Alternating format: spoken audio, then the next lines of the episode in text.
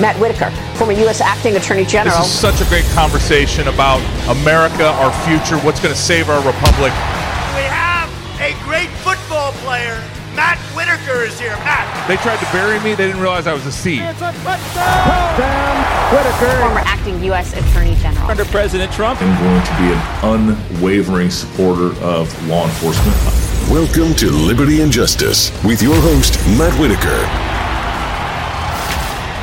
Welcome to Liberty and Justice. I'm your host, Matt Whitaker. Remember, today's episode is sponsored by American Cornerstone Institute, and I'm excited to welcome Brandon Judd, someone that uh, most of you are not going to uh, question his bona fides. He is a uh, Border Patrol agent, retired uh, recently, and is now uh, running the Border Patrol main union and uh, all around patriot, a true warrior. It's been fighting on the front lines of this current crisis. And so, Brandon, thanks for joining us. It's good to be with you. And even though I'm retired, I'm still there with my agents every single day, still deal with this and live this nightmare all the time. Yeah, and it is a nightmare. Uh, you know, I, I think back not too long ago uh, when uh, when I was at the Department of Justice and how hard we worked uh, to put policies in place that made a huge difference. Uh, you know, obviously we had uh, Remain in Mexico, we had safe third country. We had just so many, you know, we, we prosecuted people uh, that violated the law, like uh, entering our country illegally between ports of entry, you know, uh, repeat offenders. We just had so many uh, tools in place and we fought so hard to get them in place and so many times in court. You know, we hired more asylum judges that were grinding through the docket. I think we reduced it to less than a year to get a hearing in our immigration courts. And it's all gone. I mean, talk about how bad it is. I mean, like you said, you're there every day with your guys. Uh, talk about, you know, how frustrating it must be for them to, you know, be asked to do the impossible right now. Well, you said the key word. You said policy, and that's what this comes down to. Everything that we're dealing with, it strictly comes down to policy. We don't need more technology. We don't need more resources. We don't need more infrastructure.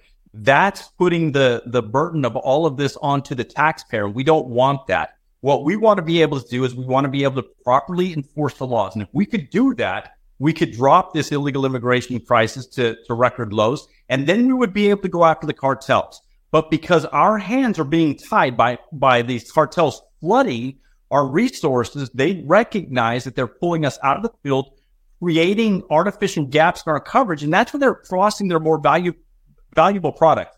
That's when they're bringing in the fentanyl, the cocaine, the methamphetamine. That's when they're bringing in the, the aliens from special interest countries, the countries that want to do us harm. That's when the criminal aliens are able to cross.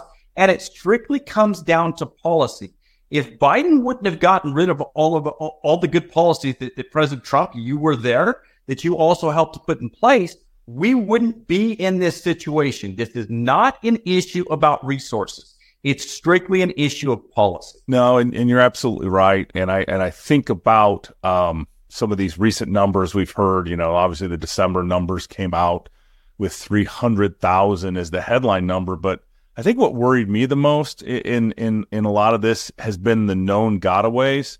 Um, why don't you talk a little bit about known gotaways, and then uh, tell me if there are also things unknown gotaways, folks that were never uh, even sensed uh, coming into our country, and like how how dangerous that is the scariest aspect of border security are those individuals that are crossing our borders illegally and are able to evade apprehension. We don't know who they are. We don't know where they're coming from. We don't know what their intentions are here in the United States. What we do know is we know that, that nearly 2 million people that we, that we detected have been able to evade apprehension. That is a very scary number. And then on top of it, you have to also recognize that we don't detect everybody. We certainly don't have the resources to be able to do that because again, our hands are tied. And so we should figure that that number is probably nearly double that 1.7, 1.8 million people. So, so on top of all of the releases that have taken place in the United States, we also have nearly 4 million people that have been able to evade apprehension. It's not whether an attack is going to come on our soils. It's when. It's not an if, it's when it's going to happen. Yeah, and that's very frightening. And that's again, you know, every one of these crimes that are committed by people that are in our country illegally are crimes that should never happen in the first place. I mean, I think about Exactly. the angel moms. Yeah, I think about the angel moms. I think about uh, you know these uh, future victims. I think about those police officers that were recently uh, attacked up in New York City, and and those folks, uh, you know, were you know they they're, they're probably never going to be brought to justice because they were arraigned and released without bond, and and they're not held. Nobody's detained. It's just you know there's just a an overall lawlessness, um, you know, that I think is uh, following this administration. We see it with our own eyes on the southern border. And I just, you know, I'm just, I'm incredibly concerned because at the end of the day, public safety is just a meat and potatoes issue, um, you know, that everybody cares about. And now that the border is is affecting every one of our 50 states, I just, you know, it, it crisis just doesn't seem to capture. If you come up with a better word, I don't, I, I, I can't seem to. Well, the rule of law is what makes our country great in the first place. You know, we're not like Venezuela. We're not like Mexico. We're not like all of these other countries that completely, totally, um, you know, refuse to abide by the law. Well, until Joe Biden, obviously. Um, but that's, that's why we're seeing, um, so many people that fear to go out into the streets. That's why we're seeing so many people that are scared to let their children ride their bicycles in the na- in their neighborhoods. That's why we see so many parents that fear letting their children, you know, go across town to go to the swimming pool. It, it's it's crazy to think that by not properly enforcing the laws, people think that this is actually a good thing. If we properly enforce the laws, we would feel safe. If we properly enforce the laws, freedom actually is enhanced. It's not diminished. It's enhanced when we enforce the rule of law. And there's a lot, we have much safer communities. So it's really crazy to think that in order to score political points, Joe Biden is willing to put the safety and security of the American people aside because he knows that that's what his base wants. His base wants open borders. His base constantly is on top of him to to make sure that there are open borders. Look at the look at the people in the White House. The White House is permeated with left leaning, not just left leaning activists. We're talking about far left activists. Yeah. That's what's in the White House today. So of course they're pushing for open borders. Of course they're pushing to defund the police. Of course they're not worried about your safety and security. They're worried about their own their own political prospects. Yeah, and I, you know, I think one of the kind of key issues right now, uh, as I look at sort of the 2,000 miles of our southern border and, you know, just like what's going on in Arizona, but especially what's taking place in Eagle Pass with the standoff between really, you know, it's not just the state of Texas. There's at least 25 states that are uh, supporting uh, te- what Texas is doing. I mean, where, you know, is, is, is that what has to happen? I, you know, if, if the, if the federal government isn't willing to enforce the law, or the state's going to have to step up and, and do this uh, in something that has traditionally been a federal issue? I certainly think so. I th- I certainly think that he has the right, and I'm I'm very interested to see what the Supreme Court ultimately determines. You know, we got to remember the Supreme Court did not say that he has to take down that razor wire. They didn't say that. All they said was that Border Patrol agents have the right to cut that wire to take people into custody that already violated our laws. Now, make no mistake, Border Patrol agents don't want to do that. But if they receive a lawful order like the Supreme Court ruled, they they ultimately have to do it. Now, I get the question all the time. Well, isn't there going to be fighting between the, t- the National Guard and the Border Patrol? And the answer is absolutely not. We recognize that they needed to take over Shelby Park. We, you know, we don't have a problem with that. And we're going to support them just like they're going to support us in our mission. Now, make no mistake. Also, if we're given an unlawful order, we will not follow that order. If we're told that we have to release people without taking them into custody, fingerprinting them, and properly pro- processing them, we're not going to follow that order. We will do what's lawful and we will push back against anything that is unlawful. And that's, I mean, obviously, that's what you do is you execute the laws uh, that Congress has passed, and um, you know these these discretionary uh, prosecution decisions, and uh, you know the phone and the pen philosophy of Obama and Biden and those types, I just think is so offensive uh, to to the American people. And uh, you know, this issue, you know, you and I were, were together years ago in Arizona and talking about these same issues, and I think it's finally breaking through uh, the American consciousness. I think I think you know not only are the news stations talking about it, but you just can't ignore it. I mean, when when the every city like New York and Chicago is dealing with the consequences of this, I think it is, you know, it's finally time, I guess, you know, for for this administration to address it. But they seem to they're instinctually wanting to make the wrong decision at every turn. you know, I mean, it is it is, uh, and and and part of me thinks it's cynical and, and thinks that they they know exactly what they're doing. So when they come out and they say, you know, pass this new border law and I'll immediately, you know, turn the switch off and close the border. And, like, that's not what he said. I mean, I, I so disingenuous to suggest, you know, essentially said when we're so overwhelmed that the system collapses, we'll shut down the border. But how are you going to do that if the system's overwhelmed in the first place? I mean, we, we've, you know, we've, unfortunately, your, you know, your guys have had to deal with this, uh, being overwhelmed. And I, and I, and I, and I want to emphasize something you said that people need to understand how this actually works. These cartels, which control the southern border, know exactly how to use these asylum seekers to get the attention of every border patrol agent in the, in the sector.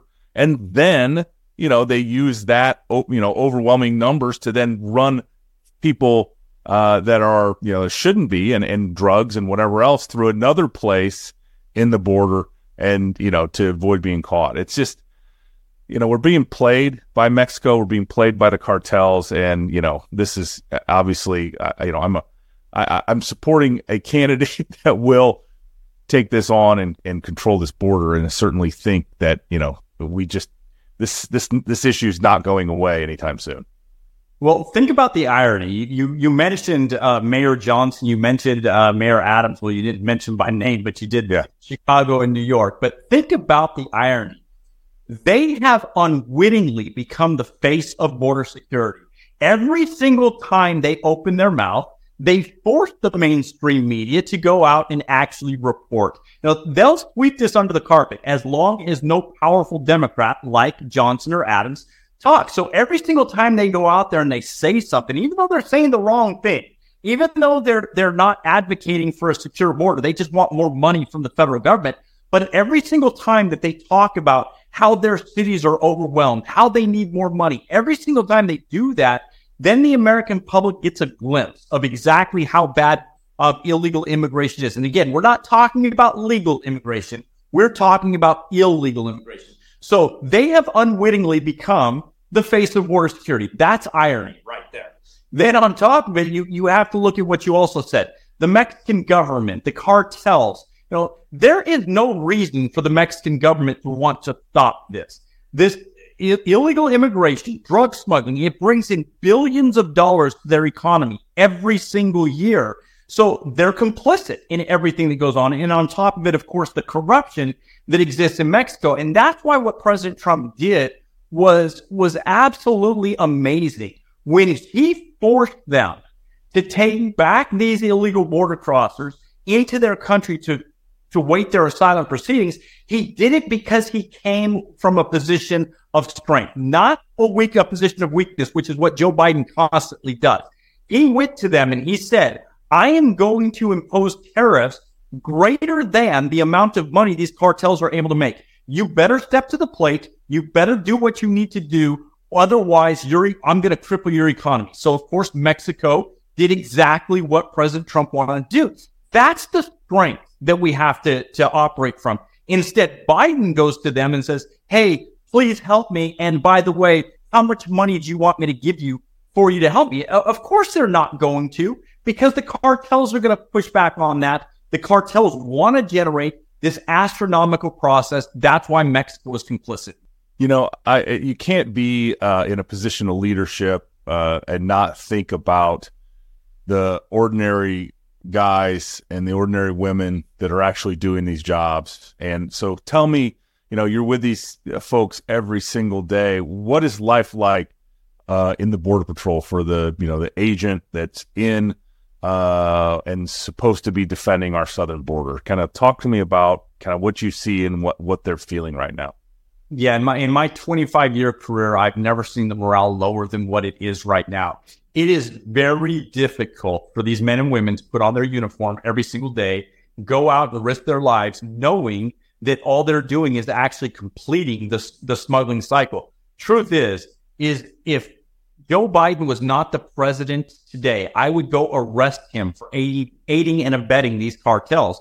Unfortunately, you know that he's not subject to our laws. Um, and so he's able to do what he's doing. But when you think about that, all the cartels do is facilitate the travel to our border. They tell them where to cross, and then they tell they coach them on exactly what they need to say to release them. Then we ultimately transport them, well, our government through NGOs who they're giving the money to. They then transport them to wherever they want to go. So this administration is actually completing the smuggling cycle. And it's crazy to think that we would have that type of corruption right here in the greatest country in the world. Yeah. And I guess the only thing that heartens me is knowing that, uh, kind of like at the Department of Justice, where we were able to sort of restore, uh, you know, a lot of of morale within the law enforcement community, you know, federal, state, and local. I think we can do the same uh, at you know CBP. I think we could really, uh, without much, but just you know, not you know, be aligned. I mean, I think that's the hardest thing. As I look at this, this administration is not aligned with what's the fundamental mission of the you know the border patrol, and that's and, and obviously that would be demoralizing, and that would, you know, uh, yeah, I'm sure it's hard to recruit, retain, you know, and get get good folks um, that want to make a career of it and do 25 years like like you did. And I just, you know, I, I, I if you, when you see your guys, you know, obviously there are many of us that are very appreciative and tell them to hang in there. Uh, and as you know, help is on the way. I will absolutely do that. All we want to do, Matt, is our job. That's it. Yeah. Yeah. Good. Well, what um as we finish up, you know, this chat, what do you think um as we head into the, you know, 2024 general election? What do you think an, uh, the typical American vote, voter should be thinking about uh, as they think about this border crisis? Because it's multifaceted. Obviously, it's a humanitarian um, you know, calamity, but it's also uh, we've lost hundred thousand of our fellow citizens a year to fentanyl and uh, opioid and, and other drug overdoses, which is just completely unacceptable.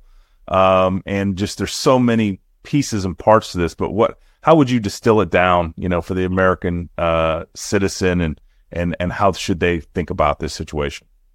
obviously elections have consequences. When we are uh, when Joe Biden was inaugurated, we, he he completely destroyed all of our border policies immediately. That's why we saw a huge increase in in the number of people crossing our borders illegally. He gave control of our borders to the cartels. He allowed all of this fentanyl coming in. All of these hundreds of thousands of deaths that we've had since he's been in office, it is directly because the cartels have control of our border. That's what people need to think about. People need to think about how the rule of law affects their personal lives. And if they think about that, they'll recognize that you have to have the right people in office. And if you have the right people in office, we prosper. And that's all we want. And that's what I want them to think about. Yeah.